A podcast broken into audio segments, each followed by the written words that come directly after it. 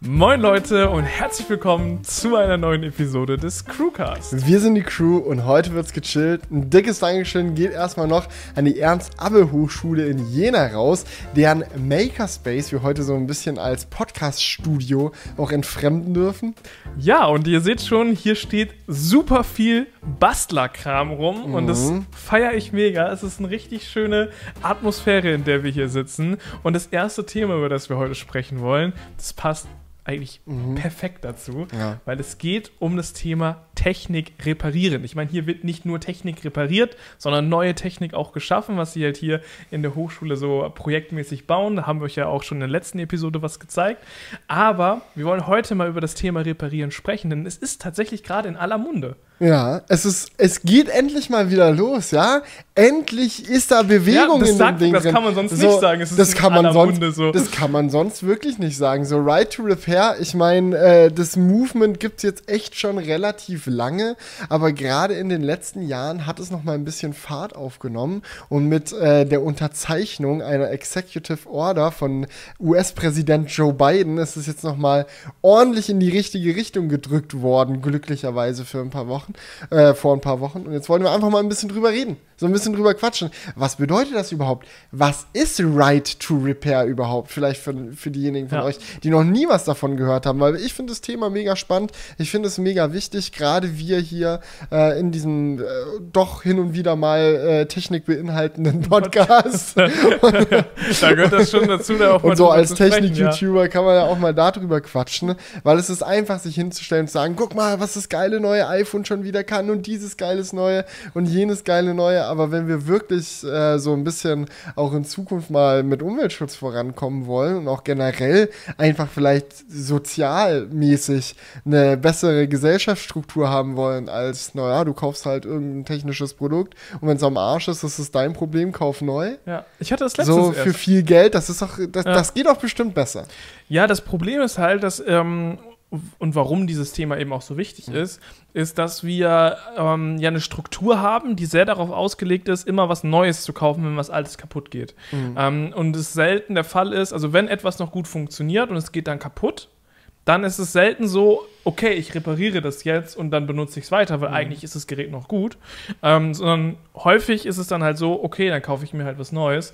Und das ist natürlich super schade, weil es A, teuer ist und B, natürlich dafür sorgt, dass man immer mehr Produkte in den Umlauf bringt, Ja, und mehr Ressourcen weggeschmissen halt wird. Ja, genau. ne? Und äh, dementsprechend ja einfach dafür sorgt, dass es jetzt gerade nicht das Nachhaltigste ist. Und es liegt größtenteils halt daran, wie einmal Produkte gebaut werden und wie dann aber auch der Service von den Firmen, die diese Produkte bauen, ähm, strukturiert ist. Weil auf der einen Seite ist es so, dass äh, Produkte teilweise so gebaut werden, dass man sie sehr schwierig reparieren kann, weil man irgendwas, weil alles schon fertig gelötet Du. ist und so, und so weiter und so fort, je nachdem, was man natürlich, über was für ein Produkt man spricht.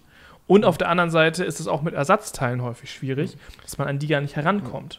Ich sag mal so, Right to Repair ist so ein Movement, wo ich wirklich noch mal richtig auch mitbekommen habe und man auch wirklich schön daran spürt und merkt so, wo auch die Grenzen von Kapitalismus einfach sind. Es gibt ja viele Leute, die sagen so, ah, Kapitalismus super, Markt regelt alles, so und bis zu einer gewissen Hinsicht klar, so die Marktmächte können viel bewegen und auch viel sinnvolle Dinge schaffen, aber auch viel Unsinn. So und Right to Repair ist halt wirklich so das Beispiel, wo du es richtig doll merkst, weil wenn du dir zum Beispiel mal anschaust, so was in der Smartphone-Branche passiert ist, so früher früher Klar, waren Handys jetzt nicht so kompliziert, die hatten jetzt nicht so viele Features, nicht so viel Rechenleistung. Am Ende des Tages musste das Handy günstig sein und halt ein bisschen was können. Und da hast du halt so ein Gehäuse mit so ein paar Schrauben dran. Das ist jetzt auch nicht unbedingt wasserfest oder so. Du schraubst es auseinander, wenn irgendwo ein Chip kaputt gegangen ist oder so, konntest du den tauschen. Wenn der Akku kaputt gegangen ist, ich meine, Das war das ist ja das, Einfachste. das Allereinfachste. Ja. Kaufst dir einen neuen Akku, klatscht den da rein. Aber mittlerweile ist das einfach äh, für, für, die, äh, für die Gewinn, sage ich mal, der Firmen nicht der wichtige Punkt.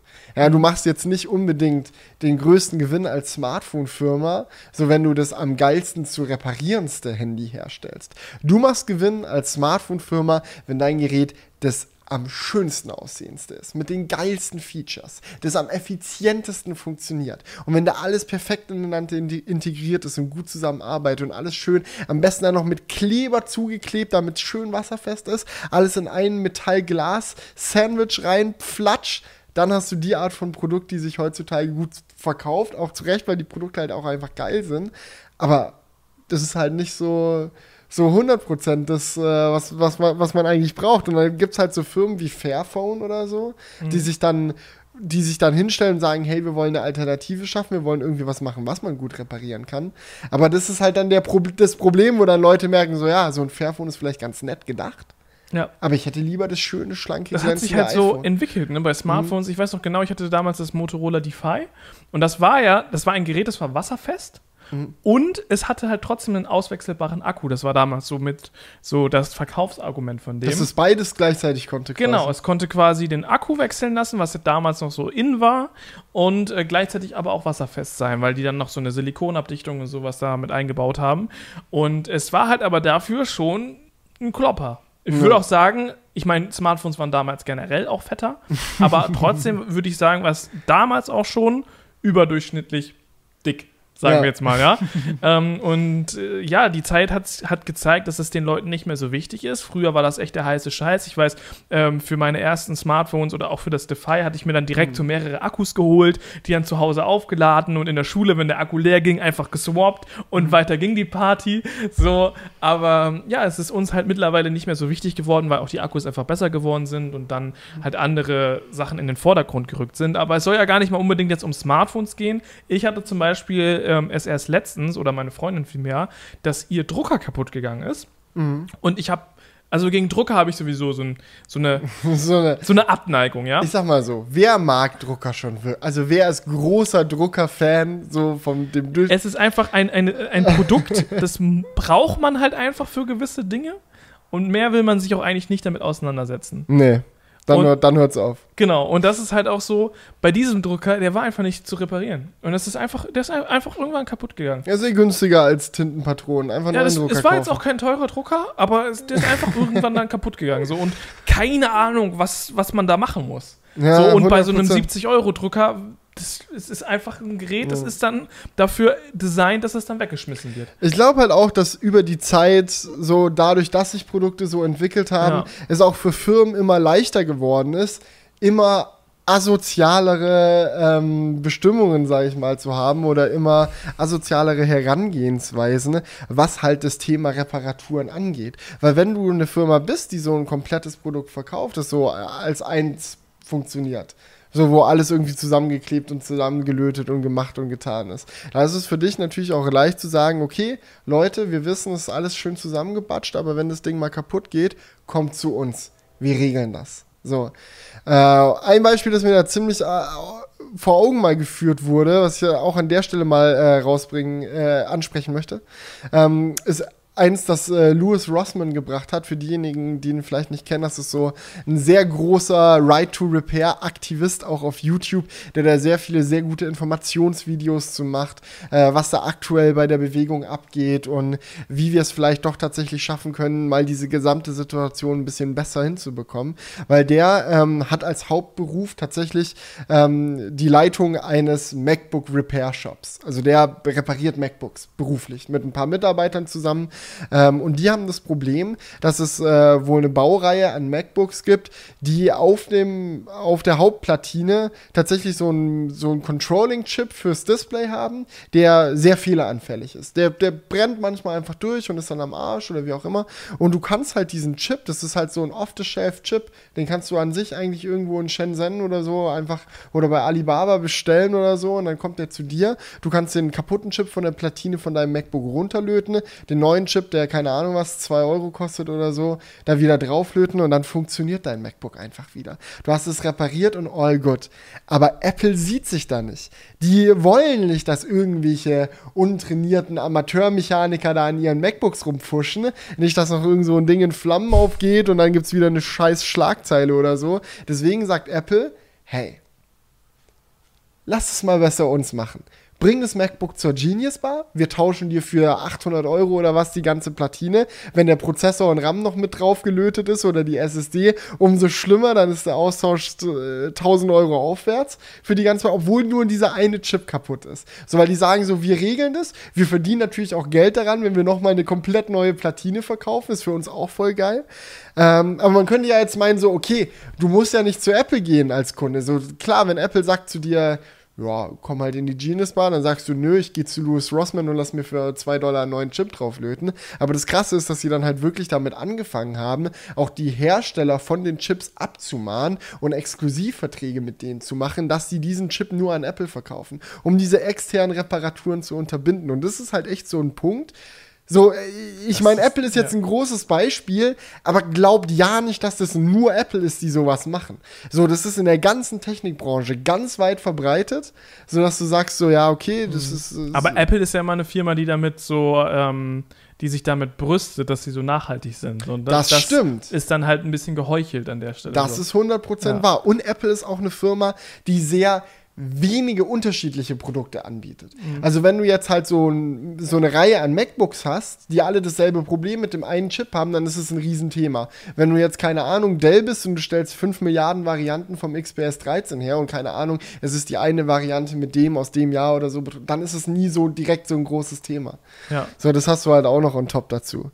Ähm, aber ja, das ist äh, im Fall von dem MacBook richtig scheiße und auch so ein Punkt, wo dann das Right-to-Repair-Movement sagt, wir brauchen eine Lösung dafür. Es kann nicht sein, dass Firmen weiterhin so handeln können. Wir brauchen gesetzliche Vorgaben, die Firmen dazu zwingen, a, Ersatzteile verfügbar zu machen, b, Garantie nicht erlischen zu lassen, wenn ein professioneller Mechaniker dein Zeug repariert. Ja, und sehe auch einfach die Erlaubnis, das so generell machen zu dürfen, so wenn du Bock hast.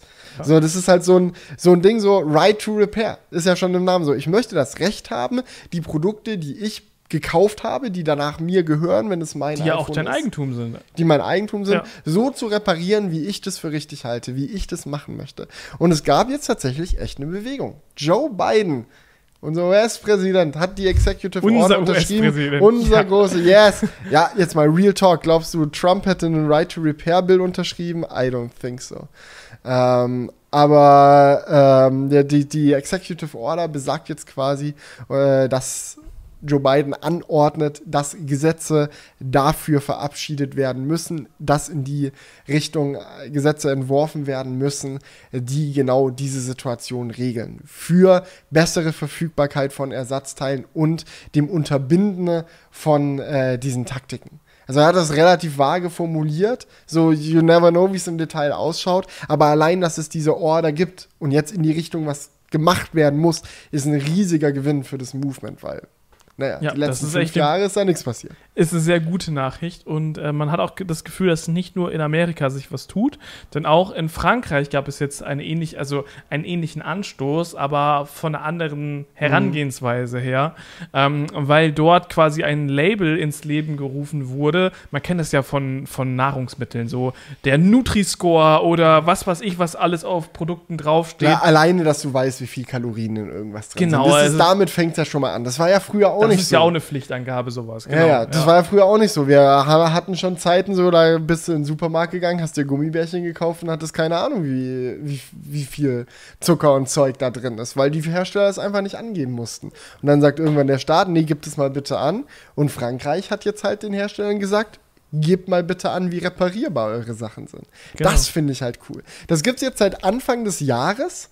Und es ist so ein Score von 0 bis 10 Punkten. Der setzt sich aus ganz vielen verschiedenen Dingen zusammen. Weißt du noch, was war? Es war irgendwas, ich habe mir das aufgeschrieben. Es war Ersatzteil. Ähm, Verfügbarkeit von genau. Ersatzteilen ist ein Kriterium. Dann auch, wie anfällig überhaupt das Produkt ist, dass es kaputt gehen kann. Genau. Das können ja auch die Produkte an sich, können ja, wie dieser Kackdrucker zum Beispiel, da bin ich fest der Überzeugung, dass die einfach billig gebaut werden. So alleine schon mit dem Hintergedanken, ach, das muss eh nicht so lang halten, ist nur ein 70-Euro-Drucker. Ja, pass auf, ich lese das hier mal vor. Ja. Der Index besteht aus fünf Kriterien.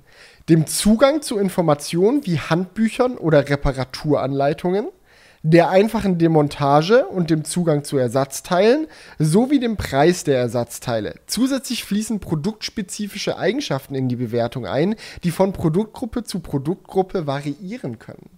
Oh, fancy. Also es klingt eigentlich wie der Dream einfach nur. Mhm. Wenn dann nicht eins wäre, aber ich meine, ich will es jetzt auch nicht schlecht reden. Es ist schon mal gut, dass es so, dass sowas ins Leben gerufen wurde. Aber so wie wir das jetzt äh, recherchiert haben, gibt es in Frankreich da keine Kontrollinstanz. Nee. Also jeder Hersteller kann einfach sagen, was er will äh, und sich quasi selber diesen Sto Score geben. Ja. So, und Du das, musst dir einen Score geben, das ist verpflichtend. Also du darfst dir nicht keinen Score Ja. geben. Rein theoretisch gibt es erst, glaube ich, ab nächstes Jahr Strafen, wenn du es nicht machst. Also die Hersteller haben jetzt quasi ein Jahr Zeit, sozusagen diese Vorgaben auch wirklich zu erfüllen, ihre eigenen Scores Ja. für ihre eigenen Produkte zu bestimmen und dann da drauf zu drücken. Aber es hört sich, also ich meine, das ist halt wirklich wie sich selbst eine Note für einen Test geben. Ne? ja. Also so, ja, ich habe natürlich eine Eins bekommen. Ah, das ist, das ärgert mich, weil das natürlich, man merkt so, es wäre natürlich, man, man braucht dafür quasi die Institution, Mhm. die das äh, vielleicht auch nur Strichbogen, stichprobenmäßig überprüft.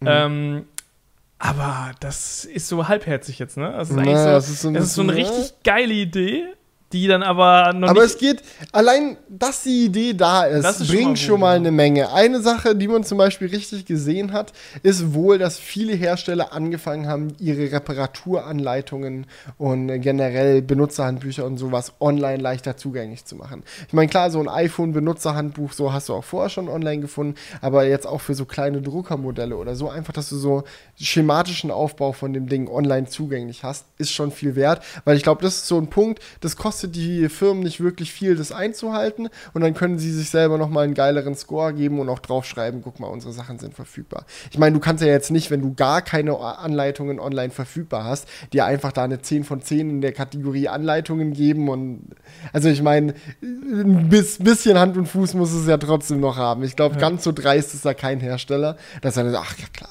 10 von 10, keine, Einle äh, keine Anleitung online, aber in der Kategorie voll abgesahnt. Ja, kann ja also es geht schon mal in die richtige Richtung, aber nichts, nichtsdestotrotz ähm, wird das halt erst so richtig sinnvoll und so richtig verlässlich, wenn man da halt irgendwie ein Kontrollgremium hat von, keine Ahnung, 50 Mitarbeitern, die einfach mal stichprobenartig in den verschiedensten Kategorien sich Produkte kaufen ähm, und die auseinanderlegen, so ein bisschen iFixit-mäßig und dann mal gucken, was, stimmt das, was sie da schreiben und wenn es nicht stimmt, muss es halt geändert werden, Strafe gezahlt werden, keine Ahnung. Es gibt auch noch ein anderes Problem. Die Kategorien machen noch nicht so viel Sinn, leider.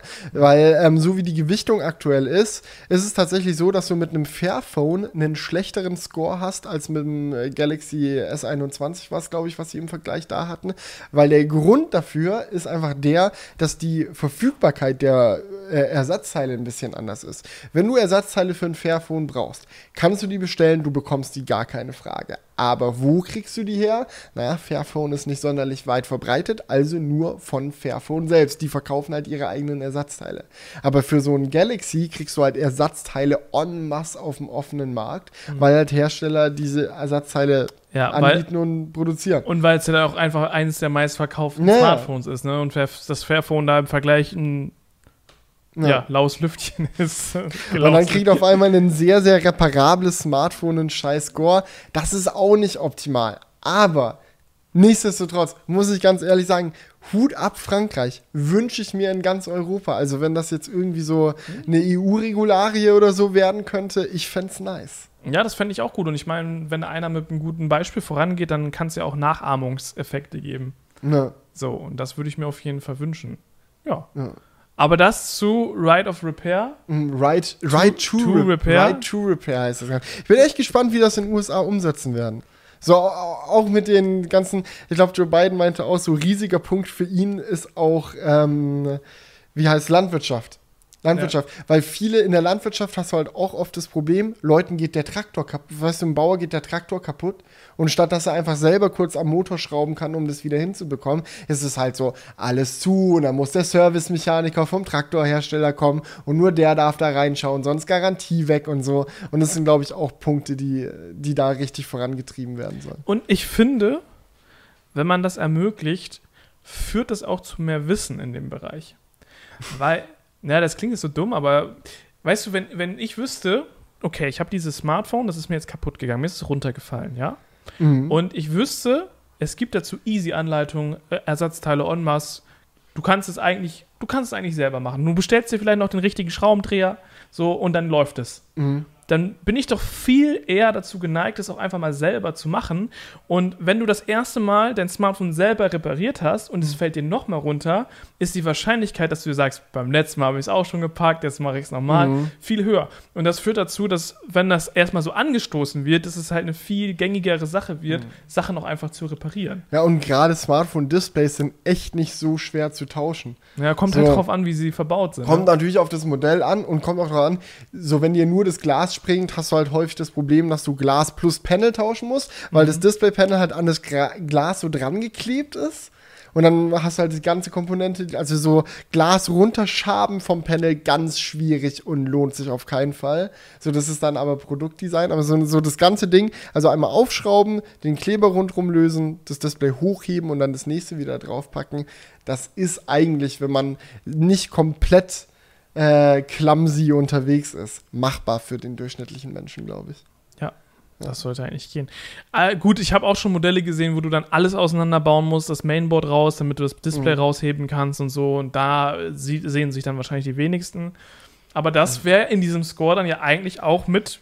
Beim Kauf zumindest einsehbar. Da müsste man ja dann sehen können, okay, bei den Eigenschaften, wie man es reparieren kann, hat es eine Top-Bewertung, dann kaufe ich mir das. Weißt du, das Ding ist, ich kann mir wirklich gut vorstellen, dass es so ein Punkt ist, wenn sie wirklich so einen Score, der wirklich so auf der Verpackung ist, so ein Sticker drauf. So gut ist es reparierbar. Und es, wird tatsächlich auch irgendwann so eine äh, ähm, Überwachungsinzidenz quasi da noch eingeführt, die dann wirklich schaut, dass die Hersteller nicht einfach nur Scheiße bauen, sondern da wirklich sinnvolle Scores bei rauskommen. Ich glaube, dass es echt so ein Punkt ist, der dann auch viele Firmen dazu bewegen wird, sich da mehr Mühe zu geben. Gerade Apple. Ich meine, du siehst doch Apple safe nicht mit so einem roten Sticker auf dem iPhone, wo drauf steht, ist übrigens richtig scheiße reparierbar. Score 2 von 10. So, da siehst du sie doch nicht, oder? Da, da, da, das wird dann vielleicht dann bei ihrem Ego kicken und die so, ach, okay, dann machen wir das auch noch. Ja, das da auf jeden Fall. Auch wenn da jetzt so eine Bewegung aufkommt, dann werden die auch die Ersten sein, die sich dann damit brüsten, dass sie es jetzt angepasst haben. Irgendwann Aber ich so. meine, ich- we re revolutionize to protect the environment even further. We did not only take out the charging cable, we also revolutionized the way of you being able to get the parts to repair. Ja, ja, irgendwie so ein Scheiß. Ja, Ich- ich auf, jeden, Fall- auf jeden Fall kommt es so. ähm, aber da haben wir auch schon drüber gesprochen, dass es auch in Ordnung ist, weil Mhm. dadurch, dass man damit angeben kann, tut man ja trotzdem auch was Gutes. Apropos Dinge, die in Ordnung sind und mit denen man ganz schön angeben kann. Ich hatte neulich die Chance, mit dem e-tron GTRS eine kleine Runde zu drehen.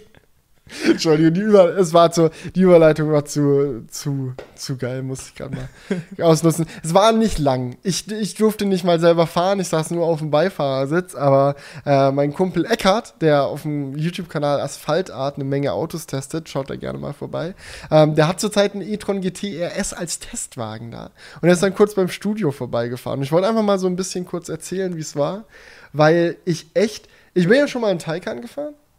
Ähm, und der e-tron GTRS ist ja sehr ähnlich wie der Taycan in vielerlei Ja, Hinsicht. auf der gleichen Basis So, gebaut. ja, es ist technisch viel gemeinsam und man hat so ein paar Punkte, fand ich super lustig. Beim Taycan ist so die Motorhaube so ein bisschen tiefer, ja, dass man diese typischen Porsche-Ausbeulungen so bei den Scheinwerfern hat. Mhm. Und die haben beim e-tron GTRS einfach dasselbe Bauteil für den Front genommen, aber weil die Motorhaube vom e-tron nicht runtergeht, haben sie dann einfach die Motorhaube ungefähr so dick gemacht, also so 10 cm dick mit Hohlraum. Also so ein Blech, noch ein Blech und dazwischen ist nix. Und du kommst da nicht ran. Ah, das ist So, natürlich ja, clever. ja, Ja, das ist ja, natürlich klar. Also solche. Sachen, solche Sachen fand ich lustig, aber abgesehen davon, wie brutal sieht dieses Auto aus?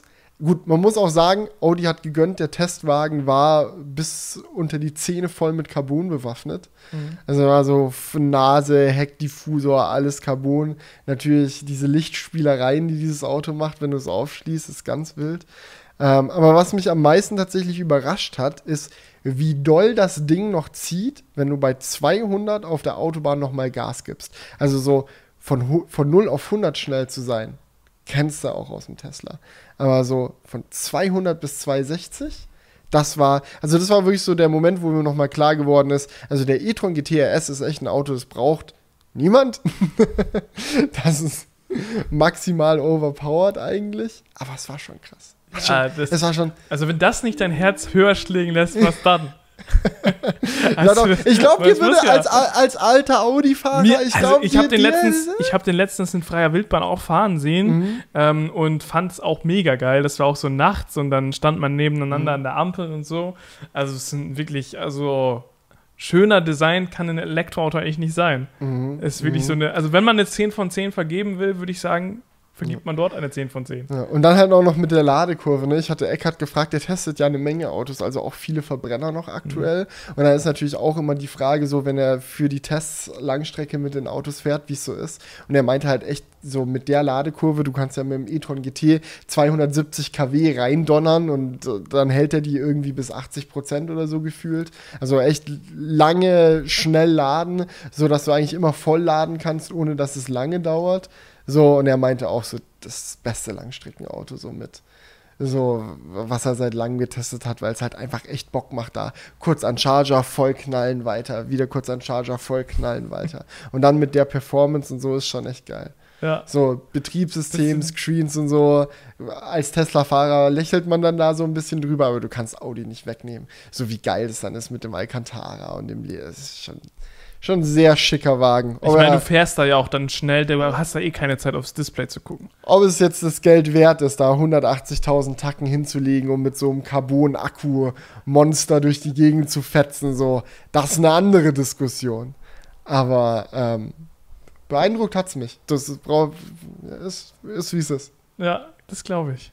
Ja. Aber was uns auch beeindruckt hat heute, um den Bogen zu schlagen, ist, ähm, ja, die Hochschule, an der wir hier heute Ja. sind. Es war wirklich goldig, wie wir hier empfangen wurden. Der Professor, der uns hier ein bisschen eingeweiht hat, war wirklich, wie sagt man das so schön, Jacques. Julians Lieblingswort 2019 oder Das ist 8, ja- ich weiß nicht mehr, in Das diesem kommt irgendwie wieder so. das, das Ja. wieder drin war. Aber wir haben ja schon im letzten Crewcast auch so ein bisschen erzählt, Ja. was für Experimente die hier äh, an der Hochschule mit ihren Studenten so alles machen. Und ein weiteres Experiment, von dem wir euch unbedingt erzählen wollten, ne, liegt hier hinter mir. Ich, Oh ja, hol mal also den jetzt lohnt Block. sich wieder mal.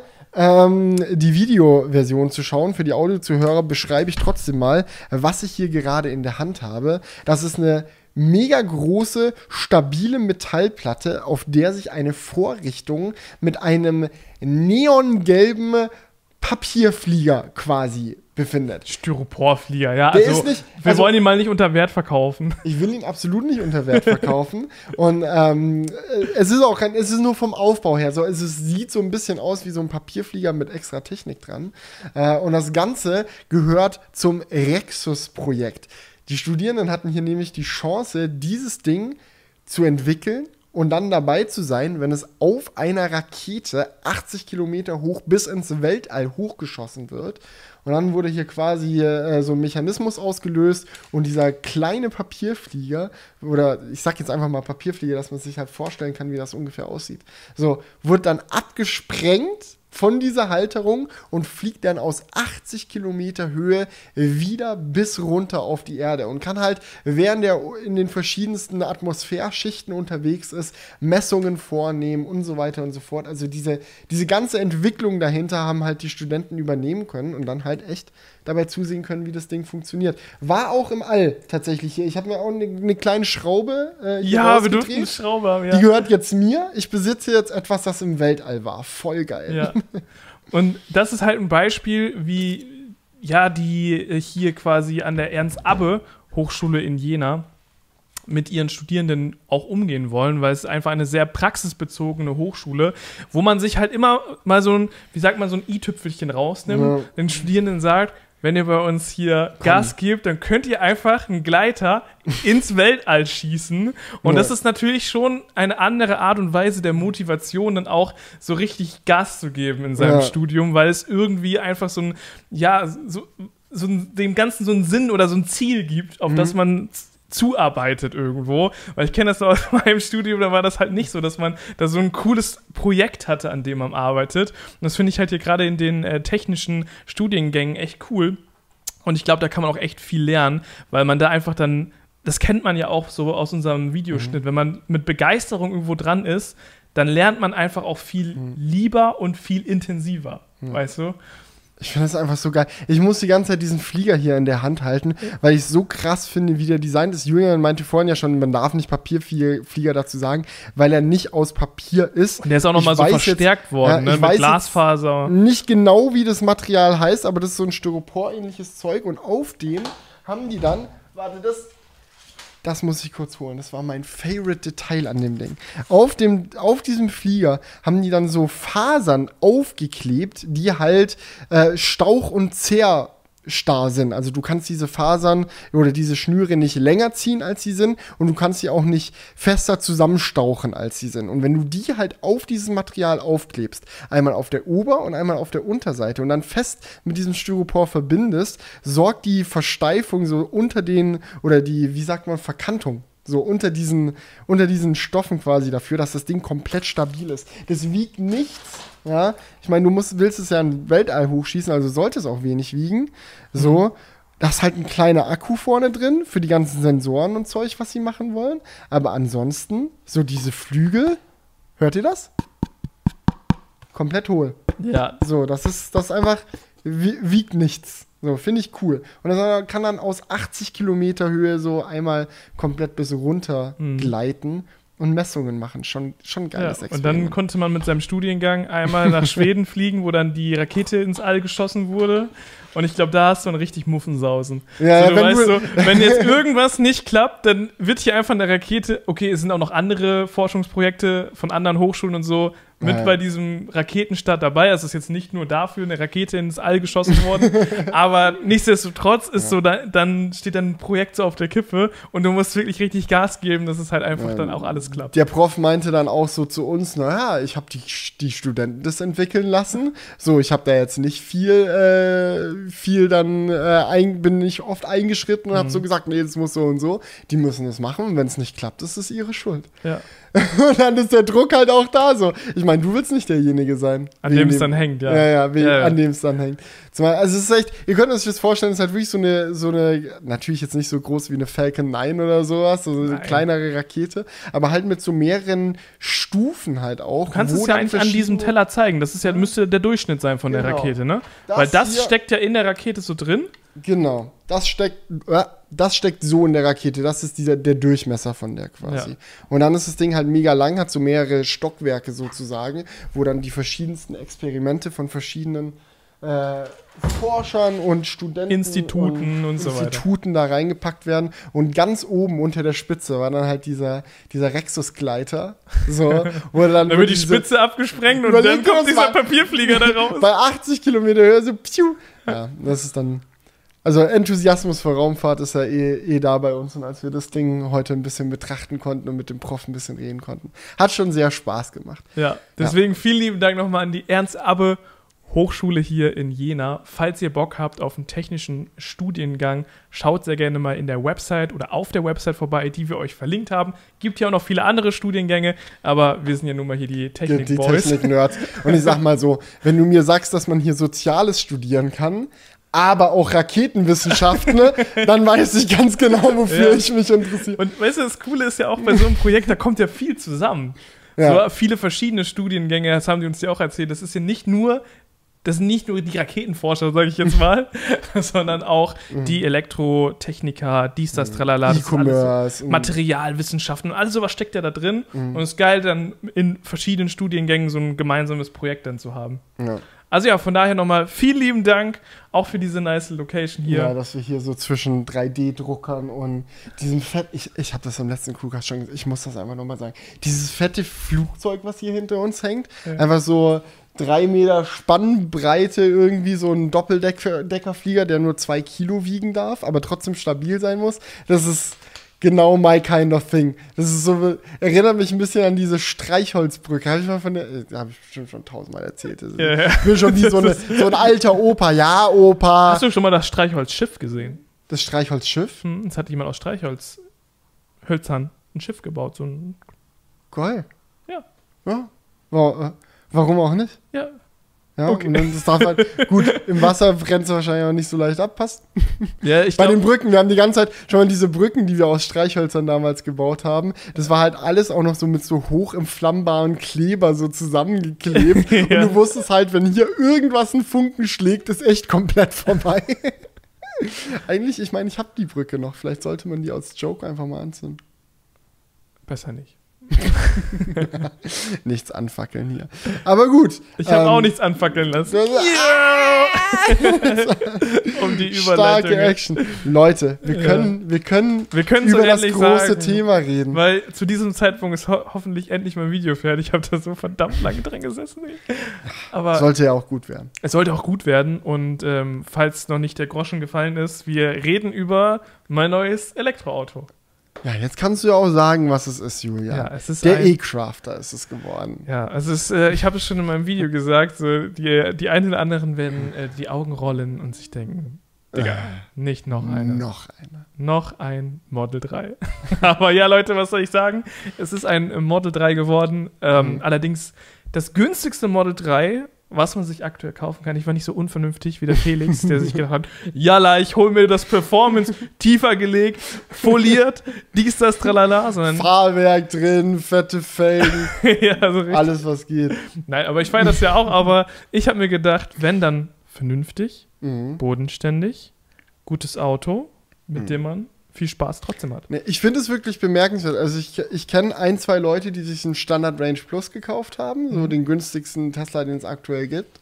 So, aber deine Config ist echt die Base Base. Wenn du auf die Webseite gehst und sagst, ich will einen Tesla bestellen. Dann steht da ja ab so und so viel Euro und das ist genau der Preis. Genau. das ist so, die Farbe nicht geändert, die Sitze nicht geändert, Autopilot nicht dazu, Ja. oder zumindest den erweiterten Autopilot nicht dazu genommen. Und wir sind schon zusammen gefahren, jetzt so äh, in den letzten Tagen mal, haben eine kleine Runde gedreht. Und ich muss ganz ehrlich sagen, ich finde es immer wieder krass, wenn ich in einem Standard Range Plus sitze, wie viel Auto man für sein Geld bei dem Ding bekommt. Weil, wenn ich halt, klar, wenn ich jetzt mir, keine Ahnung, mein Auto würde abfackeln, ich würde das Geld von der Versicherung ausgezahlt bekommen und, ähm, oder geklaut werden oder keine Ahnung. Und ich stände halt vor der Entscheidung, wieder ein Auto zu holen. So, ich würde auch wieder das Performance nehmen. Ich bin einfach so, Du bist einfach das so, ist, so mein ein Herz schlägt dafür, so, ich brauche das. Ja. Aber ich finde es so krass, wie viel, schau mal, das Standard Range Plus kostet im Vergleich zum Performance die Hälfte, basically.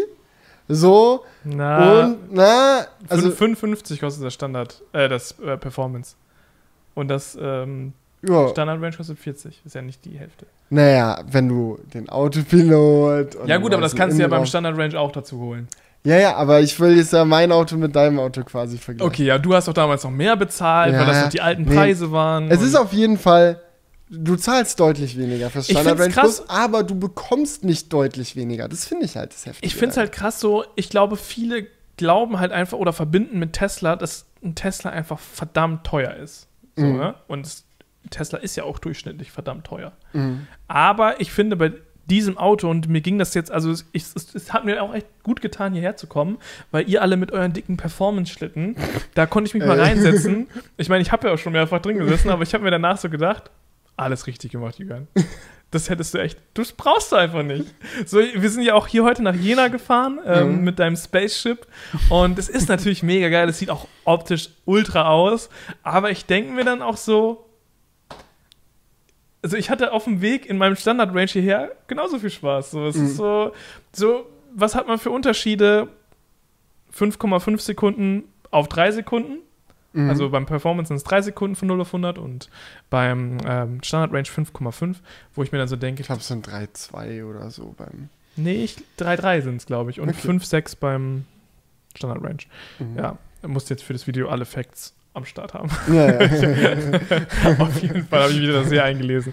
Nee, das war ja auch für die Entscheidung wichtig, weil für mich auch noch viele andere Autos eigentlich erst sogar eher in Frage gekommen sind. Ich habe mich irgendwie lange gegen Tesla gewehrt, so weil Warum? Okay, was war der Grund, dass du sagen wolltest, nee, ich will keine. War Ja. das eher dieses, ich will nicht der nächste YouTuber mit dem Tesla sein? Überleg dir mal, in meinem Freundeskreis haben so viele ein Model 3 und das ist dann einfach so, oh, dann holt er sich auch noch ein Model 3 und so und das ist, und keine Ahnung, so, das hat, das ist einfach so eine subjektive Sache gewesen, die aber eigentlich im Endeffekt einfach komplett Banane ist, weil ich kaufe mir nicht ein Auto, was ich eigentlich gut finde, weil es jemand anders schon hat, so, sondern weil Mhm. das Auto an sich einfach gut ist und es zu mir passt, so. Mhm. Ähm, das ist ja viel mehr das Ding und ich glaube, wir haben einfach so eine Blase. Wir sind einfach Leute, die interessiert halt Technik. Und was für ein Auto kannst du dir dann schon kaufen, was so viel Technik eingebaut hat wie ein Model 3?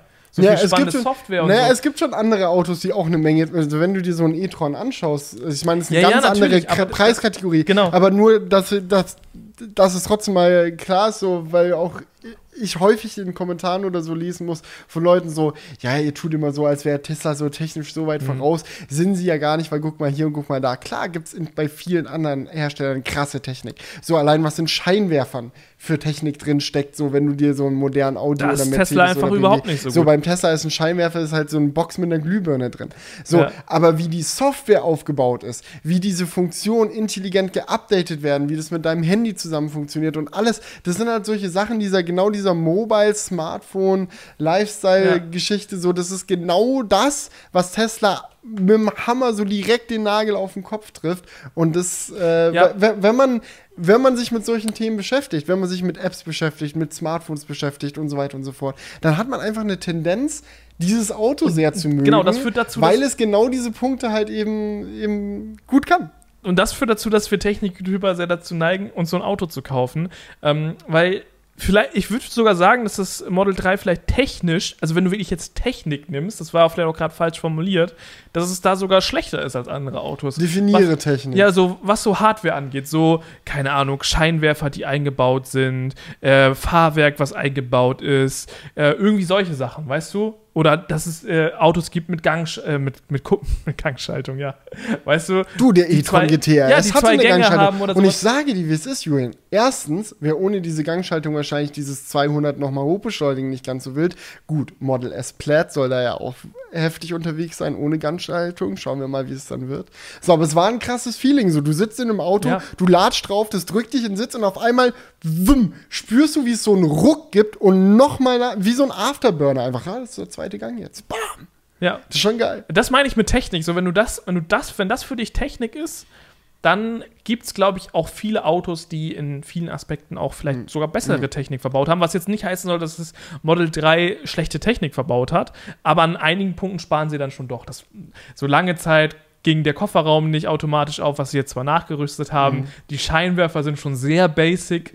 so, es, Na, es sind immerhin LED-Scheinwerfer, Immerhin, aber, ja, aber- darüber hinaus geht es halt nicht wirklich. aber in der Preisklasse kriegst du häufig an anderen, bei anderen Herstellern schon, schon ja, oder es hat kein Head-Up-Display und solche Sachen. Ja, also So. es, wird, es wird schon an einigen Stellen auf jeden Fall gespart, aber ich finde, Tesla schafft es halt wirklich sehr gut, die nur an Sachen zu sparen, wo man auch sparen kann, wo es legitim ist, so. Ja, oder Wo es zumindest, nicht so ins Gewicht fällt, sagen wir mal so. ich sag mal so, wenn du jetzt halt ein weiteres Auto auf dem Markt hättest, das auch geile Scheinwerfer hat und auch ein geil, geil hier, der Kofferraum geht automatisch auf und Fußsensor und Ambientebeleuchtung und alles, was halt der klassische Automobilluxus ist.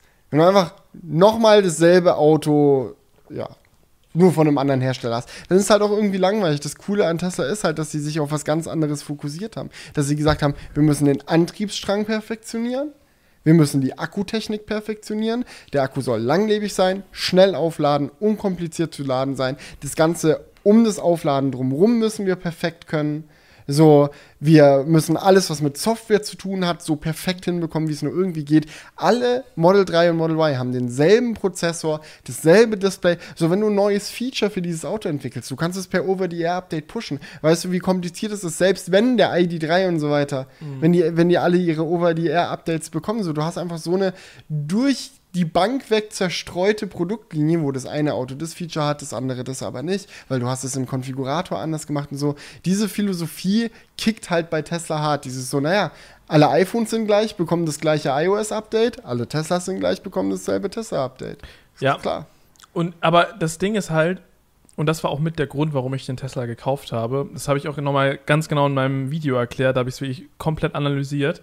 Ähm, aber das Ding ist, du bekommst einfach für den Basispreis. Und deswegen habe ich auch dieses Auto genommen, weil ich der festen Überzeugung bin, dass dieses Auto wirklich der beste Deal ist, den man machen kann. So Mhm. bei Tesla. So, es ist In einfach. der Elektromobilität, so in der Fahrzeugkategorie, Ja, also- würde ich sagen, aber gut, ich bin eh Ja, ich Wenn man in die Kommentare schaut, so fetter Tesla-Fanboy, dass man mir da gar nicht trauen darf. Ja, das ist, ist, ich, ich kann es noch gar nicht einschätzen, was die Leute dazu sagen werden, dass ich mir jetzt auch einen Tesla geholt habe. So, ich kann mir vorstellen, dass es auch ein, einfach einige Leute abfuckt. Das, äh, tut mir dann auch leid, aber so, ich habe mir wirklich viele Gedanken gemacht. So, und es ist jetzt nicht so, dass ich mir denke, oh, Felix hat auch einen Tesla und er hat mich so lange mit Tesla voll gelabert, dass ich mir jetzt auch einen Tesla hole. Sondern es ist einfach so, ihr könnt ja mal die Ausstattung vergleichen und auch diese Sachen, die mir wichtig sind, zum Beispiel äh, die Software-Features, wie das, wie gut es funktioniert, ähm, wie gut die Smartphone-App ist, wie gut es funktioniert, einfach in zu seinem Auto zu laufen, es ist direkt auf, du kannst dich reinsetzen, so. ja, keinen Schlüssel dabei haben zu Du, müssen. du hast keinen. Schlüssel Du dabei. kannst so. anderen Leuten das per Handy den Zugang geben, so Ja, also wenn so, jemand mal spontan an dein Auto ran muss oder so. Der Wächtermodus sind so viele Dinge. Es sind so viele Soft also clevere Software-Features, die in dieses Auto kommen, Mhm. ähm, die auch auf so einem guten Level schon funktionieren. Das, das ist einfach das Alleinstellungsmerkmal von Tesla. Dass es diese Kombination gibt. So, bei jedem Feature kann man sagen, so, ja, das hat der Hersteller aber auch und das hat der Hersteller aber auch. Aber das, wenn das alles zusammenkommt und man sich das Gesamtpaket anguckt, ist es halt einfach schon sehr stark, was sie da machen. Ähm, und vor allem auch für den Preis. So, ich weiß, Tesla ist ein teures Auto, aber wenn wir jetzt mal mein Beispiel durch, durchdenken. Ich habe für 39.999 den Tesla gekauft. Mm, Man muss nochmal 1000 Euro knapp für die Auslieferung drauflegen, sagen wir mal 41.000. So, und ich habe es auch genau runtergerechnet. Es waren dann unterm Strich 27, nee, 28.500, glaube ich, die ich gezahlt habe, ohne die Förderung, die dann abgezogen wurde. Das sind ja einmal 6.000 Mhm. Euro, ähm, weil 3.000 Euro hat Tesla schon in seinen Preis eingebaut. Und dann nochmal die Mehrwertsteuer, was auch irgendwo 6,5 oder sowas war. Und ich bin ja eben selbstständig, kann den Wagen absetzen, dementsprechend muss ich die äh, Mehrwertsteuer nicht bezahlen oder bekomme sie zurückerstattet. Und das führt halt dazu, dass ich netto unterm Strich 27, nee, 28.000 Euro bezahlt habe für dieses Auto. Und das ist wirklich ein fairer Preis für das, was dir da alles geboten wird. Und gerade wenn man überlegt, man hat schon ein Auto, was man verkaufen kann. Ich hatte jetzt den TT, den ich für netto, da muss man ja auch wieder Steuern und so abrechnen, weil es auch ein Firmenwagen war, ungefähr 18.000 Euro ähm, verkaufen konnte. Ich habe unterm Strich 10.000 Euro bezahlt, um von meinem 100.000 Kilometer gefahrenen Verbrenner auf einen brandneuen Tesla umzusteigen. Mit null Kilometer auf der so, Uhr. und viel mehr Features. viel mehr. so- Fe- allein autonome Features, Sicherheitsfeatures auch. Ja, also im Vergleich zu der Konfiguration von dem TT, den ich halt hatte. Und ihr müsst euch vorstellen, ich fahre halt jeden Tag ähm, 60 Kilometer. Entschuldigung, das geht. Nee, erzähl erst bitte. ich fahre halt jeden Tag 60 Kilometer hin und zurück. Äh, also so 120 bis 130 Kilometer. Und ja, ich hatte keinen Spurhalteassistenten, keinen Abstandhalter, so nicht so ein smartes äh, Navigationsgerät, obwohl ich den Weg jetzt natürlich auswendig kenne. Aber so, aber weiß, ihr wisst schon, was ich meine. Es kommt einfach viel zusammen. Ähm, weswegen das für mich halt ein mega Upgrade ist. Es wäre auch mit einem anderen Auto ein Upgrade gewesen, aber eben nicht so krass. ja. So, ich Ja. glaube, viele andere Elektroautos hätten sich noch mehr wie, wie der TT angefühlt. Mhm. So, auch vom Cockpit und so weiter. Ähm, ja, das ist einfach schon, es wirkt, es fühlt sich einfach sehr frisch an, dieses Auto. Ich bin mal gespannt. Jetzt werden wir noch komplett zum Tesla. Nein, keine Sorge, Leute. Ja, ich, Das ich meine jetzt, also jetzt an dieser Stelle kann man auch mal länger drüber reden, so, weil es ja für mich jetzt auch eine riesige Entscheidung so war. Ich muss, ich muss auch schmunzeln vorher, einfach so, wo ich, wo ich dich aus Versehen kurz unterbrochen habe, weil ich Ja. es so lustig fand in den Gedanken. So, eine Sache, die dir safe auch richtig taugt beim Tesla, sind Sicherheitsfeatures, oder? Ich meine, Ja. es ist, das, ich, ich weiß nicht, ob es vor oder hinter dem Model Y ist, aber es ist auf jeden Fall entweder das sicherste oder das zweitsicherste Auto der Welt. So, Ja. nach manchmal fuck, Crash-Test-Ratings. manchmal fuckt es mich auch ein bisschen ab, manchmal finde ich es zu sicher. Ah, wo zum Beispiel? Ja, weil es manchmal halt, wenn du im Autopilot fährst, schon eine, Sicher eine, eine Notbremsung quasi ein, äh, einleitet, oder nie- Notbremsung will ich es nicht nennen, aber eine Bremsung einleitet, weil es denkt, gleich könnte was passieren und es passiert gar nichts. Ja. Aber das ist gar nicht das, was sie, das, was sie da testen bei dem, äh, bei dem Rating für die Autos. Achso. Also da äh, zählt schon mit rein auch Assistenzfeatures, aber wichtige Punkte sind da auch so, wie hält verhält Also wenn sich es einfach crasht, wenn es so crasht, okay, wenn ja. du frontal gegen eine Wand fährst, wenn du gegen den Pfosten fährst, wenn du gegen den Reh fährst, wenn du dich flippst, so falls es überhaupt geht, was ja, Ja. relativ schwer ist. Sind lauter solche Sachen. So ist ja auch angenehm zu wissen, dass man einfach in einem fucking sicheren Auto sitzt. Ja, gut, aber auf der anderen Seite habe ich auch schon mehrfach gehört, dass es dann, wenn du dann einen Totalschaden im Model 3 oder Tesla generell hast, dass es dann immer wieder Probleme mit der Akkuentsorgung gibt. Ja, kommt halt drauf an, ob dem Akku erstens was passiert. Ja. Das ist ja sehr unwahrscheinlich, so, dass du den zerbiegst oder zerfetzt, weil der ja echt komplett gepanzert ist und so.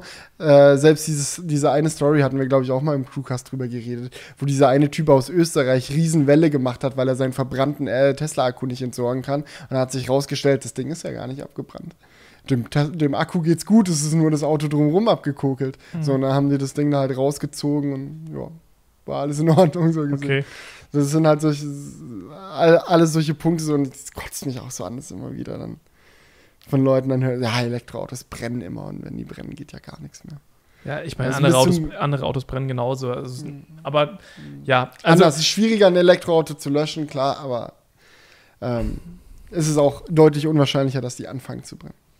ja, das soll jetzt ja auch gar nicht unbedingt das Thema sein, aber so, Es muss generell nicht das Thema sein. Was mich eigentlich viel mehr interessiert, weil du hast ja auch in deinem Video sehr detailliert erklärt, warum du dich für das Auto entschieden hast. mhm. und was so die Plus- und Minuspunkte waren. Das müssen wir gar nicht alles nochmal durchkauen. Was mich interessiert ist, wie war's? Wie war's einfach? Wie war's bei der Abholung? Wie waren die erst? Ich meine, du hast jetzt 4000 Kilometer drauf, ja, so. man ist so direkt im Rechtfertigungsmodus. Ich kaufe mir so ein Auto und mache mir voll die Gedanken, dass alle sich mich, alle mich kritisieren, äh, holt sich auch einen Tesla. So, dumme Sau, was soll das? Das ist so direkt im Rechtfertigungsmodus. Nee. Ja, also die Abholung war jetzt nicht spektakulär. Wo hast du das Auto ab? Ich hab Auch das- so in so einer äh, mit Vogelscheiße bekleckerten Lagerhalle? Nein, nicht, also die Lagerhalle war schon nicer, deutlich nicer. Es war in Dortmund. Äh, da hat Tesla von Porsche eine Halle gekauft. An der bin ich mal an der, an der Autobahn vorbei. Ja, die steht direkt an der Autobahn. Die sieht wirklich Geil. mega nice aus. Aber der Wagen stand halt nicht in der Halle, weil die Halle voll, voll war. Und der Wagen stand davor auf dem Parkplatz. So. Das war die Abhol-Experience. So. Aber ich meine, so. Okay, will man daran jetzt alles festmachen? Nein, aber es, die Abhol-Experience an sich war jetzt nicht krass. Aber das Auto hat natürlich direkt begeistert. Das hatte jetzt auch keine krassen Mängel. Felix hat mich jetzt heute auf den, nee, gestern auf den ersten Mängel ähm, aufmerksam so gemacht, der mir nicht aufgefallen war. Und zwar ist mein Handschuhfach leicht, also der, der. Spaltmaß vom, von der Öffnung des Handschuhfaches ist leicht schief. Kong, für den Fall, dass du das gerade hörst, I'm so sorry. Ich, mir ist es nicht aufgefallen und Felix, "Hä, guck mal dein Handschuhfach. Und ich so, Digga. Aber ansonsten von außen und so hat die Qualität auf jeden Fall deutlich zugenommen. Und das erste Gefühl im Tesla war dann doch so ein bisschen überfordert. So, weil es ja wirklich komplett neu ist. So, wie fährst du jetzt? Wie, das Auto hat sich auch viel fetter angefühlt, als Mhm. ich gedacht hätte. Ich meine, es ist jetzt ja nicht, es ist ja, würde ich sagen, eher noch ein kompaktes Auto, aber es ist schon Aber noch es ist auch größer. Der TT ist, ist halt auch echt ein kleines Auto. Genau, es war schon deutlich größer. Dann zu Hause in meiner Parklücke war ich so, uh, uff, uff, uff, da muss ich jetzt jeden Tag rein, scheiße. So, aber im Endeffekt hast du, ja, Stimmt, du hattest ja auch keine Rückfahrkamera im ich hatte TT, nicht mal oder? eine Rückfahrkamera, nee. Digga, das ist ja auch ein Riesen-Upgrade dann an Ja, also es, das Auto ist für mich wirklich in richtig vielen Punkten ein krasses Upgrade gewesen. Ähm, was mir noch aufgefallen ist, so, das war auch so mit das erste, so, wenn ich so nach hinten gucke, war einfach die, die, das Heckfenster, wo du so Mhm. durchguckst, so weit oben, weil das Heck so hoch ist, Mhm. dass du von den Autos, die hinter dir fahren, einfach nur das Dach siehst. So. Mhm. Das war äh, noch ein bisschen strange. Aber ansonsten, ich weiß noch genau, wie ich dann mit meiner Freundin so erst erstmal so ein bisschen einfach nur so rumgegurkt bin. Und es war schon sau nice. Und sie war auch echt richtig. Seid ihr so einfach so durch, so. Die, durch die City gedrived, oder? Ja, wir sind einfach in Dortmund so ein bisschen durch die Gegend gefahren. Und ähm, ja, das ging für mich dann richtig krass los. Ich bin dann nämlich, es ist schon ein bisschen her, dass ich den abgeholt habe, ähm, nach München direkt gefahren. Das Mhm. war erst so echt Das war erste Langstrecke, oder? Das war, du musst dir vorstellen, ich war, ich war in Dortmund, hab den Wagen abgeholt, hatte schon alles direkt rein, hinten reingeladen. Ich war nicht mehr zu Hause, bin direkt von der Abholung nach München gefahren. Also, und wann bist du mit deiner Freundin rumgeguckt danach? Nee, da, die, die, ist, die ist dann mit, mit dem TT wieder nach Hause gefahren. Also, Genau, also wir sind erst, haben das erstmal so ein bisschen äh, auf uns wirken lassen, sind so eine Stunde mit dem Wagen so ein bisschen rumgegurkt, so, um den Mhm. kennenzulernen. Rumgegurkt vor allem. Gurken ist das echt das falsche Wort. Rumgehühnert, rumgerömert. Rumge rumgefahren. Und ähm, dann ähm, ja, habe ich sie wieder zum TT gebracht, dann ist sie nach Hause gefahren und ich bin dann halt nach München gefahren. so. Und ich weiß doch genauso, ähm, als ich das erste Mal mit Felix telefoniert habe und ich ihm so gesagt habe, dass ich jetzt das Standard-Range genommen habe, Mhm. Ähm, dass ich dann so zu ihm sagte, so oft fahre ich ja auch nicht Langstrecke. Und es war so lustig, weil das erste, was ich mit diesem Auto gemacht habe, war einfach nach fucking München Und ich meine, du hast jetzt wirklich 4K Kilometer drauf, ja? Ja, also ich- dieses ja, andere nicht viel Langstrecke. Achso, oder halt auch viel gependelt wahrscheinlich. ja, ja, das Pendeln kommt halt auch viele Kilometer Ja, drauf. okay. okay. So, und ja. Aber ich muss sagen, das nach München war perfekt, weil besser, also es war wie so ein Crashkurs. Danach, hat, also als ich nach, von München wieder zu Hause war, fühlte es sich so an, das ist mein Auto, ich kenne mich aus, es ist perfekt, alles so. Wie war das für dich so generell von der Umgewöhnung auch so? Dachtest du erstmal so, ja, okay, jetzt fahre ich bei der Tanke raus. Ah, nee, doch nicht, oder? Wie hat das so. Ich meine, wenn du. ha- Hast du einfach nach München navigiert, geschaut, welchen Charger er dir vorschlägt, den genommen Ja. und war direkt perfekt, oder wie war das? Ja, also, äh, so wie du das sagen würdest, war es süß. Das war wie, es war süß. Ja, weil ich, weil der, Ach so, ich weiß, was du Also, weil, weil ich dann so teilweise mit 20% ans Charger gefahren bin und dann aufgeladen habe. So, weißt Mhm. du, so, so wie, wie mir das Navi das halt vorgeschlagen hat. So. Ja. Und ähm, ja, heutzutage fährst du natürlich nicht mehr so, weil du dann quasi 20% von deinem Akku ja einfach immer so ungenutzt lässt. Mhm. Ähm, aber ja, das war auf jeden Fall dann ein Ladestopp zu viel Mhm. weil ich halt das gar nicht ausgenutzt habe und besser hätte meine Route planen können. Aber ich habe mir halt gedacht, so, yo, erstmal erstmal ankommen. Ich fahre einfach erstmal so, wie das Navi mir das vorschlägt, so. Und bin ja auch gut angekommen, also von daher hat das schon hingehaut, hingehauen. ähm, ja, aber was ich halt ein ein bisschen gewöhnungsbedürftig fand, war halt, dass ich bei mir zu Hause ähm, keine Lademöglichkeit habe, also keine, also an der Wohnung jetzt direkt. Ne? Also ich habe zwar einen Tiefgaragenstellplatz, aber da ist an eine Ladesäule oder eine, eine Steckdose nicht zu denken. Mhm. Die Hausverwaltung sagt zwar, dass sie mittelfristig eine Lösung findet, aber mal schauen. Genau dasselbe auch bei Ja. Jonah in der Wohnung, bei uns im Studio, so, das zieht sich so, ey. Ja, die Hausverwaltung sagt bei uns so, ja, wir, wir wollen keine Einzellösung äh, äh, machen, sondern wir wollen das direkt richtig für alle machen. Und dementsprechend äh, bitten wir äh, sie noch ein bisschen zu warten, ähm, aber der, der Eigentümer ist schon hinterher. Und das höre ich schon, ich habe denen das schon letztes Jahr gesagt, dass ich mir ein Elektroauto kaufen möchte, das höre ich schon seitdem und ich glaube, das ist einfach nur Hinhaltetaktik. Das ist genau diese, diese nervige Scheiße mit dem Zeug. So, du hast zwar einen gesetzlichen Anspruch Ja, drauf, aber- aber, was bringt dir dir, wenn du wirklich deinen eigenen Vermieter vor Gericht ziehen musst, um diesen Anspruch durchzusetzen? Ja, man könnte natürlich auch einfach erstmal so einen Anwalt schreiben oder sowas aufsetzen, aber so, so, schlimm, so schlimm ist es dann halt auch nicht. Ja. So, das, auf der einen Seite könnte man sich jetzt denken, ja, du musst auch deine Rechte durchsetzen, so, aber auf der anderen Seite denke ich mir auch so, ich habe so viel, so viel andere Probleme, ich habe keinen Bock mehr, da jetzt noch Mhm. äh, irgendwie krasse Diskussionen oder krassen auch psychischen Stress aufzubrummen, weil das ist es immer. So, ich, also ich persönlich bin halt eine Person, das belastet mich dann immer. Mhm. So, auch wenn ich vollkommen im Recht bin, aber ich sitze dann da und überlege mir so, was könnte ich da jetzt denen nochmal schreiben und war das richtig, was ich jetzt gesagt habe und so. Und du machst dir einfach Gedanken. Mhm. So, und da Ja. habe ich einfach keinen Bock drauf. So, dann, Ich will mir keine Gedanken machen, ich möchte aufladen. genau, ich, ich, ich, ich denke mir dann einfach so, okay, komm, fuck it. Es, ist, es steht, es gibt genügend öffentliche Ladesäulen. Ähm, und jetzt ist es halt so, dass ich dann fünf Minuten zur Ladesäule laufen muss und äh, mein Auto da dann teilweise auflade, aber eigentlich auch nur in selteneren Fällen. Also meistens bei der Halle dann wohl. Genau, also ich habe jetzt zum Beispiel mein Auto aufgeladen, bevor ich jetzt zum Beispiel nach Leipzig gefahren bin. Da wusste Mhm. ich, okay, das wird jetzt echt Langstrecke. Da habe ich dann meinen Wagen nochmal extra zur öffentlichen Ladesäule gefahren, habe den dann angesteckt, äh, bin dann wieder nach Hause gelaufen, fünf Mhm. Minuten und nach einer Stunde habe ich den wieder abgeholt, als er voll war. Das ist 50 kW Lader muss man vielleicht. Hast du es? Ja, 50 kW Lader war das, genau. Ja. Ja, und äh, dementsprechend geht das auch voll. Dann läuft man halt mal 10 Minuten, sollte man vielleicht eher am Tag mal machen, ein bisschen rauskommen. ähm, aber In meinem normalen Alltag ist das nicht notwendig, weil ich dann auf der Arbeit lade und das kommt von der Distanz genauso her hin, dass ich dann immer dort auflade und eigentlich nie aufladen müsste. Ne? Mhm. Aber wenn ich jetzt, keine Ahnung, dann mal nach Ostfriesland fahre oder so, was halt nicht mit meiner Arbeit zu tun hat und ich dann mal zwischenladen muss, dann kann ich das halt an der öffentlichen Ladesäule machen. Und dementsprechend ist das jetzt eigentlich nicht so ein großes Problem. Aber das fühlte sich schon so ein bisschen komisch an, dann immer Mhm. so dafür sorgen zu müssen, dass jetzt der Wagen dann auch voll ist. So. Mhm. Weil das, diese Gedanken macht man sich einfach beim Verbrenner nicht. Wenn du dann halt nach Leipzig fährst und der Akku, äh, der Akku, der Tank ist halt leer, dann gehst du halt nochmal kurz zur Tanke so. Ja. Aber ich sag mal so, das nimmt auch ab mit der Zeit. Man wird Ja, da auch bestimmt. relaxter. Also ich bin auch schon, also ich bin einmal unfreiwillig äh, mit Jonah zusammen auf einen Roadtrip aufgebrochen, wo er erstmal 30, mit 30% Akku losgefahren ist. Es war dann halt kurz nervig, weil wir auch direkt an Charger mussten, aber das geht dann halt auch. So, und bei, bei mir zu Hause ist halt auch die Situation so, ich habe halt eine öffentliche Ladesäule bei mir in der Nähe. Du, wenn ich weiß, ich muss am nächsten Tag wohin, packe ich halt abends das Auto Ja. nicht vor der Tür, sondern an der Ladesäule. Ja.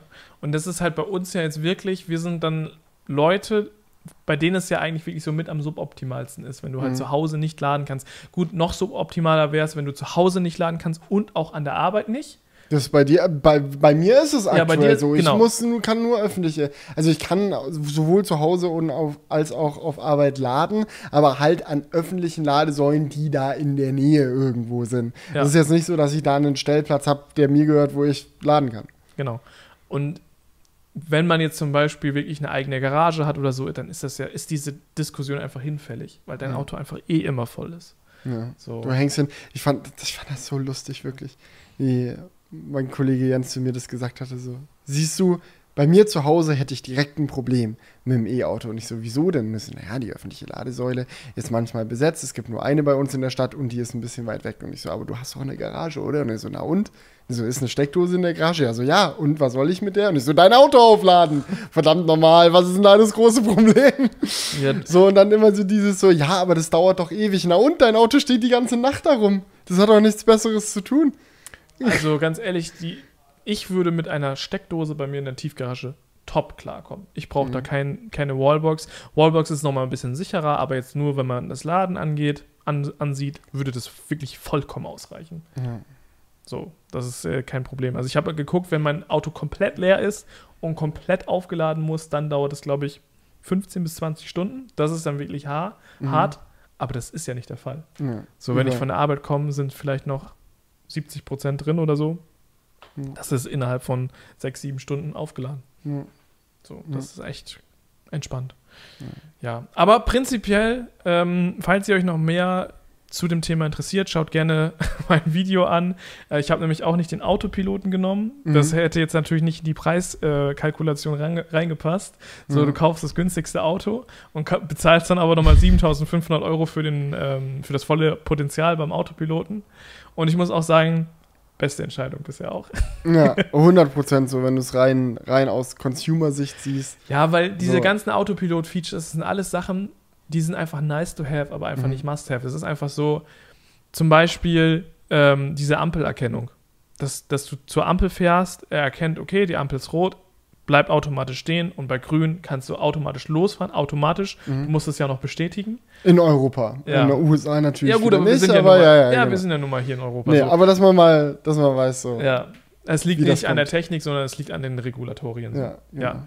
Aber auf jeden Fall ist es halt so, sobald jemand vor dir steht und du nicht Erster bist an der Linie, funktioniert das aktuell genauso auch mit dem normalen Autopiloten. Ja. Sobald jemand vor mir steht und ich den Autopiloten drin habe, bremst er ab, bleibt stehen, Ampel wird grün, vor mir der Wagen fährt los, mein Auto fährt auch mit los. Ja. Stopp, äh, die Ampeln werden auch erkannt im, im Display. Ich kann auch sehen, wann es grün wird, ohne Ja. auf die Straße gucken zu müssen. Ja, wenn der, oder wenn die Ampel mal in einem blöden Winkel ist, hat man ja häufig so. gerade Ja, ist genau hinter der A-Säule oder so. So die Ampel Ja. und du musst dich so verrenken, um die Ampel zu sehen, guck halt aufs Display. Und das ist halt auch beim ganz normalen, stinknormalen Autopilot mit dabei. Ähm, auch sowas wie Autobahnkreuz wechseln oder. das benutze ich nie, das ist Du nur hattest ein es sogar ausgeschaltet heute. Ja. Ja. Also, es kommt eigentlich wirklich kein Feature, wo ich mir so denke, boah, das will ich unbedingt haben. Was ich auch nicht häufig benutze, aber wenn ich es benutze, feiere ich es immer 5 Milliarden von 10, Ja. ist dieses automatische Ausparken aus einer Parklücke. So, wenn du so eingeparkt bist Mhm. mit deinem Auto und du kommst halt nicht rein, weil die Tür nicht weit genug aufgeht, weil halt da ein anderes Auto steht, drückst halt die, den Knopf so in der App, dein Auto fährt raus, so ohne dass jemand drin sitzt, Ja. du steigst ein, tschüss. Das ist dann in dem Moment immer der Boss-Move und es ist das Geilste, wenn Leute dich dabei sehen und dich einfach nur so angucken, so, Digga, was macht der gerade? Aber da braucht niemand Das ist 10.000 Euro für dieses Feature zahlen, da brauchen wir nicht drüber reden. Ja, und das hatte ich mir halt vorher auch überhaupt nicht so vorgestellt. Weißt du, so als ich am Anfang mi- mich, mir überlegt habe, einen Tesla zu kaufen, war das für mich immer so, ja, safe nimmst du ja auch den erweiterten Autopiloten. So, das war für mich früher nie so ein Ding, wo. Mhm. Aber das ist auch besser geworden, was im gratis Autopilot Echt? dabei ist. Das war ja, als ich mein Auto gekauft habe, war Autopilot gratis überhaupt nicht dabei. Also wenn, du musstest mindestens Ach, äh, sonst, sonst Autopilot. wäre einfach ein manuelles Auto. ja, als ich mein Auto gekauft habe, gab es zwei Stufen. Autopilot und FSD.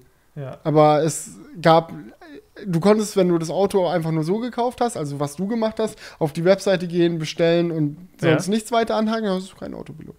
Also auch kein Spurhalteassistent. Ich glaube nicht. Ja, okay. Da, das ist natürlich. Das haben krass. sie, dann, haben sie dann irgendwann wieder geändert, dass der wieder gratis bei allen Teslas dabei ist. So. Und ich finde es gut, weil es ist so ein Feature. Es kostet Tesla jetzt nicht mega viel, diese Basic Function Functionality jetzt einfach allen zu geben. So. Und, auf der, A- und im Gegenzug bekommen sie halt einen Haufen begeisterter Kunden. Weil dieses Autopilot-Ding, das ist halt echt, gerade auf der Langstrecke so, du, nehmen wir jetzt mal an, du hast wirklich jemanden, der sich einen Tesla gekauft hat und dann wirklich sich abfuckt, dass er am Supercharger kurz warten muss. So, das ist dann die, der Mensch, den du alleine durch dieses Autopilot-Feature in so einen Mut reinbringst, wenn er da autonom zum nächsten Supercharger fährt, dass er schon so relaxed ist, dass er sich dann doch nicht drüber aufregt. So, du schaffst einfach nur dadurch, dass du dieses Feature, und die Hardware ist ja eh verbaut. Und was du nicht vergessen So, darfst, schaffst du zufriedene Kunden. dadurch, dass sie es allen geben, sammeln sie auch viel mehr Daten für, für die Na, Verbesserung. die Daten sammeln sie so oder so. Auch wenn du. ja, okay, das kann man sagen. Naja, die Sensoren sind ja da. Was soll, was soll das? Was soll das?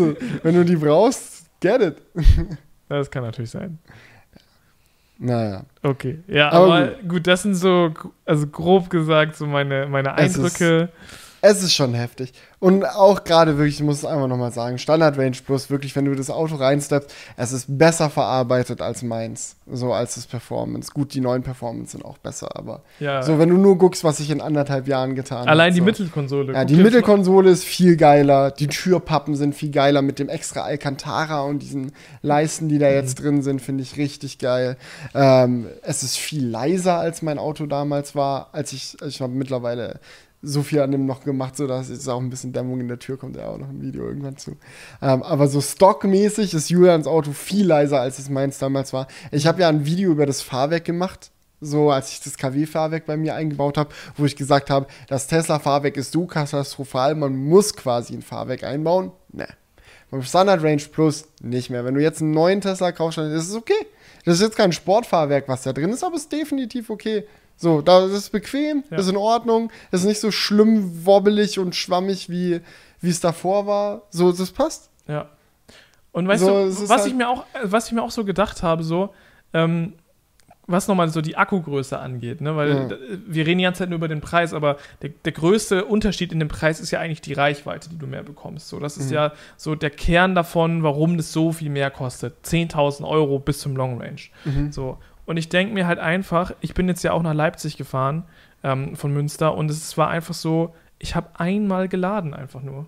So, Mhm. es war, also bei dieser Strecke, ich hätte es wahrscheinlich auch mit dem Long Range gemacht. Da wäre ich ein bisschen schneller gefahren, hätte trotzdem einmal geladen. Ja. So, es ist einfach dann nicht so ein Abfuck. Und wenn ich noch weiter fahre als diese 400 Kilometer ungefähr, ähm, dann lade ich halt einfach, mache ich halt einfach einen Extra-Stopp, aber spare mir einfach fucking 10.000 Euro. Ja, das, So, ist echt, das das ist- der ist zu günstigste. Ladestopp aller Zeiten. Ja. So, du lädst noch mal extra 10.000 Euro gespart. ich- Geil.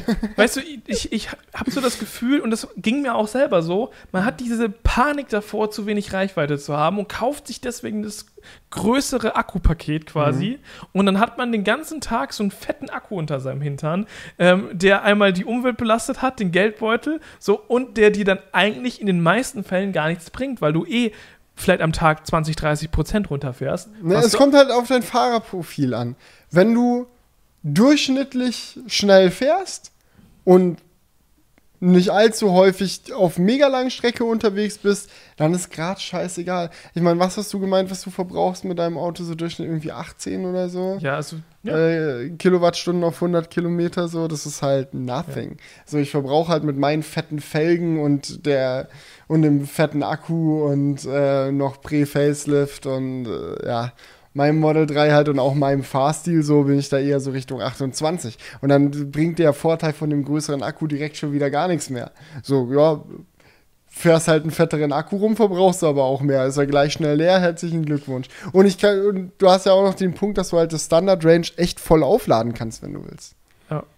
Naja. Gut, das kannst, kannst du natürlich auch machen, ja, wenn du jetzt eine längere Strecke fährst, aber du kannst, du kannst es mit besserem Gewissen machen. Du kannst ihn häufiger voll aufladen, ohne dir Gedanken machen zu müssen. Ja. Aber gut, wir haben noch einen Kommentar bekommen. Mhm. So, den ich auch mal unbedingt vorlesen wollte, weil wir, also ich meine, passt perfekt zum Thema. Pascal hat nämlich geschrieben: Hi Felix und Julian. Ich bin auch ein großer Tesla-Fan. Neulich hatte ich eine Diskussion über die Elektromobilität, bei der einer gesagt hat, er würde sofort ein Elektroauto kaufen, wenn diese einfach nicht so teuer sind. Ich weiß, es gibt auch günstigere Autos als Tesla, aber im Vergleich sind Verbrenner einfach im Moment noch viel günstiger in der Anschaffung. Was meint ihr, wieso Elektroautos im Moment noch so teuer sind und wie lange es dauern wird, bis der Preis zu einem Verbrenner sich nicht mehr unterscheidet, äh, unterscheidet, Unterhaltskosten ausgenommen? Würde mich freuen, wenn ihr einmal darüber sprechen könntet. Grüße aus der Schweiz. Ja, dazu, äh, das pa- passt wirklich perfekt. Ich will einfach nur mal als Beispiel sagen, mh, ich habe für meinen TT, als ich den gekauft habe, genauso viel gezahlt, wie ich jetzt für mein Model 3 gekauft habe. Mhm. Ich habe nämlich damals für den 33.000 bezahlt. Okay, ein bisschen weniger, muss man sagen. Und jetzt 41 minus 6 sind 35. Also ich habe jetzt, wenn du nur den Bruttopreis dir anguckst, habe ich 2000 Euro mehr für das Model 3 bezahlt, als ich damals für mein TT gezahlt habe. Man muss bei dem TT aber auch sagen, es war ein Gebrauchtwagen mit zwar nur 6000 Kilometern drauf, Mhm. aber nichtsdestotrotz wäre der Neupreis da auch höher gewesen. Und dementsprechend, Also das was ich ist ein Neuwagen, ne? Null Genau, Kilometer. ja, ja, so. genau. Und de deswegen will ich sagen, so, es ist natürlich immer dumm, wenn man sich jetzt hinstellt und sagt, so, yo, der, wir reden über ein 40.000 Euro Auto mit Ist Förderung, gar nicht so teuer. mit Förderung 35.000 Euro, ist, Hä, ja- ist ja gar nicht so teuer. So, aber ich finde tatsächlich, ist das für das, was man bekommt an Ausstattung, das kriegst du bei einem Verbrenner schwierig günstiger. Mit diesen ganzen cleveren Funktionen. Und ich muss auch so, mal. du kannst auch für einen Golf 35.000 Euro ausgeben. weißt du, was mein Lieblingspart von deinem Kommentar ist? So, ähm, Pascal, du hast, ja- hattest ja geschrieben, so, ähm, was meint ihr, wieso Elektroautos im Moment noch so teuer sind und wie lange es dauert, bis der Preis zu einem Verbrenner sich nicht mehr unterscheidet? In Klammern Unterhaltskosten ausgenommen. Warum denn? Also kann mir mal jemand wirklich das erklären, warum man denn Unterhaltskosten ausnehmen sollte? Das ist doch bescheuert. Du musst doch die Ja, Unterhaltskosten Digi, so das oder ist- so zahlen. Nee, das so, ist- die gehören doch dazu. Ja, aber das ist, das ist was Emotionales. Das ist wie bei Leasing auch. So, wenn du etwas am Anfang zahlen musst, belastet dich das viel mehr, als ähm, wenn du dann im Nachgang höhere oder niedrigere Kosten hast. Weil das ist was ein, ein Problem aus der Zukunft. Und viele Leute denken dann da nicht so genau drüber nach. Bestes Beispiel, ich habe mich in letzter Zeit, habe schon erzählt, mein Drucker ist kaputt gegangen. Sehr mit Druckern auseinandergesetzt. Ihr glaubt nicht, wie viele Leute sich einfach einen günstigen Drucker kaufen, ohne zu recherchieren, was kostet mich denn das in der Zukunft? Schluckt der vielleicht viel mehr Tinte? Ist mir scheißegal, ich kaufe mir den für 70 Euro. Ja. So.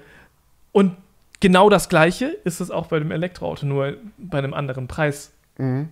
Aber das ist, ist natürlich dumm. Ich gebe dir ansonsten kom komplett recht, dass man das mit einrechnen sollte, aber das ist halt dieses Emotionale dahinter.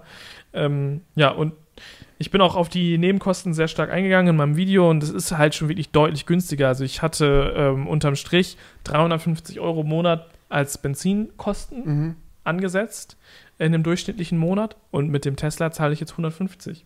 Also ich spare ich mir jeden Monat 200 Euro Benzinkosten und dann kommen natürlich noch steuerliche Aspekte mit 0,25 Prozent Regelung dazu, was auch deutlich günstiger ist. Mhm. Äh, keine Kfz-Steuer, solche Mhm. Sachen, ne? Aber gut, das fällt jetzt nicht so mega ins Gewicht. Ähm, aber es ist auf jeden Und Fall schon deutlich günstiger. Geringere ähm, Instandhaltungskosten. Ja, das so ist halt auch immer etwas, das kann man immer schwierig bemessen, ne? Ja, ja, klar. Wie oft wird dir wirklich was kaputt Zum gehen an Beispiel deinem Auto? mit was dem ist von TT der Garantie abgedeckt und was nicht? Ja, mit dem du hattest TT nichts, oder? Nee, nichts. Ich habe einmal den, die Bremsen austauschen lassen. Mhm. Das hätte man vielleicht beim, na, bei 100.000 Kilometern muss man das Mhm. beim Tesla vielleicht auch machen. Ja, bei, wenn man einen ordentlichen Fahrstil hat, einen Mhm. vernünftigen Fahrstil, wirst du das nicht machen müssen. Dann, das war das Einzige, was ich beim TT gemacht habe. Normale Inspektion und einmal Bremsscheiben erneuern. Ja. Ja, das, sind, das sind halt echt so die Punkte. Und mein Gott, das Ding ist, also ich, äh, es ist ja abzusehen, dass es trotzdem noch günstiger wird.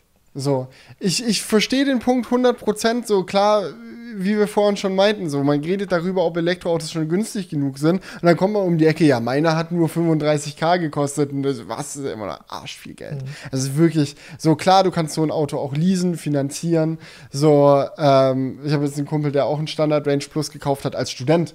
Mhm. Ja, ist halt duale, duales Studium, so nebenbei noch ein bisschen, so, das passt. So, wenn du wirklich, wenn du das möchtest, so, es, geht. So, aber natürlich ist mir klar, so, es, man will eigentlich lieber weniger für sein Auto ausgeben. Ja, man, Und- man, man hat auch früher immer schon so in, in den Schülerzeiten immer so einen Kollegen gehabt, der sich einfach ein teures Auto geleast hat. So. Ja, Die Autos haben damals, das waren dann auch Autos, die 40.000 Euro gekostet haben. So. ja, klar. Aber worauf ich hinaus will, ist, natürlich, so, noch günstiger ist besser. Und das Geile ist, es kommt ja. Es ist so krass.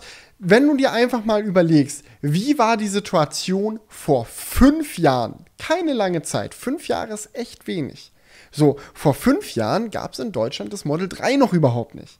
Vor fünf Jahren war so das günstigste Elektroauto, so was noch halbwegs verwendbar ist, was wirklich gut auch langstreckentauglich ist und so, war ein Model S. Da musst du 100.000 Euro auf den Tresen knallen, damit du ein langstreckentaugliches Elektroauto hast. Wir sind jetzt fünf Jahre später und sind von 100.000 Euro auf 35.000 runtergekommen. Und haben nicht mal Tesla als Hersteller verlassen. Ich meine, es gibt ja auch noch andere Autos wie eine Renault Zoe zum Beispiel, ja, oder alles, alles mögliche, die ja auch da irgendwo noch mitschwimmen. So, die jetzt vielleicht dann, oder wenn wir über den E-Up reden von Paddy, der ist noch günstiger, der ist jetzt vielleicht nicht langstreckentauglich, aber so, es geht ja schon in die Richtung. Ja. Und wenn man sich anguckt, was Tesla plant, ich meine, es ist auch, auch kein Geheimnis, so dass sie in Europa noch in Giga Berlin dann irgendwann einen äh, Hatchback äh, noch machen wollen, das Model 2, wenn es dann irgendwann kommt, so was mal noch eine Stufe unter Model 3 sein wird, also quasi so der, wenn, wenn das Model 3 der Golf von Tesla ist, wird das Auto, das Model 2, was da noch kommt, quasi der Polo.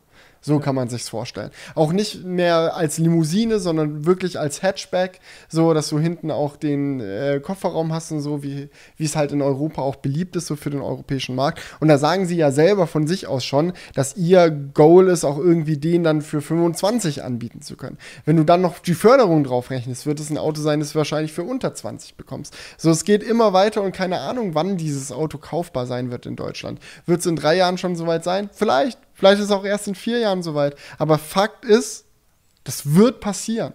Weil wenn du dir anschaust, diese ganzen Komponenten, aus denen Elektroautos bestellen, bestehen, gerade der Akku ist ja das teuerste. So, es gibt so krasse Fortschritte, wie viel günstiger das Zeug die ganze Zeit wird. Ja. Und mit wachsender öffentlicher Infra Infrastruktur fürs Aufladen wird es auch andauernd immer praktischer für Leute, ein Elektroauto zu kaufen. Also ich kann es verstehen, wenn man jetzt sagt, okay, Elektroautos sind mir zu teuer, das ist jetzt noch nicht der Punkt. Ich glaube, viele sagen das aus einer uninformierten Position heraus, weil sie eben absichtlich laufende Kosten so nicht mit drin haben Ja. wollen, aus welchem Grund auch immer. Aber selbst darüber hinaus so, es, wird günstiger. Ich freue mich Und es drauf. gibt ja auch noch viele andere Elektroautos, die auch noch kommen. Es ist ja nicht nur Tesla. Ja. So, das werden sich jetzt auch viele fragen, warum ich mir, das haben wir jetzt noch gar nicht angesprochen, so warum ich mir kein anderes Auto gekauft habe. Wollen wir diese Diskussion wirklich noch Du. anfangen?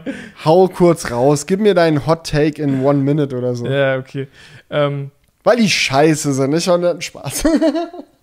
Nein, also ich, also eigentlich hatte ich die ganze Zeit überlegt, ein ID3 zu kaufen, wenn ich mal ehrlich Mhm. bin. Ja, und ich, ich sehe das, ich, gerade bei mir in der Gegend fahren super viele davon rum. Mhm. Ich würde sagen auch mehr als Model 3. Mhm. Ich sehe wirklich ständig ein ID3 irgendwo rumfahren. Mhm.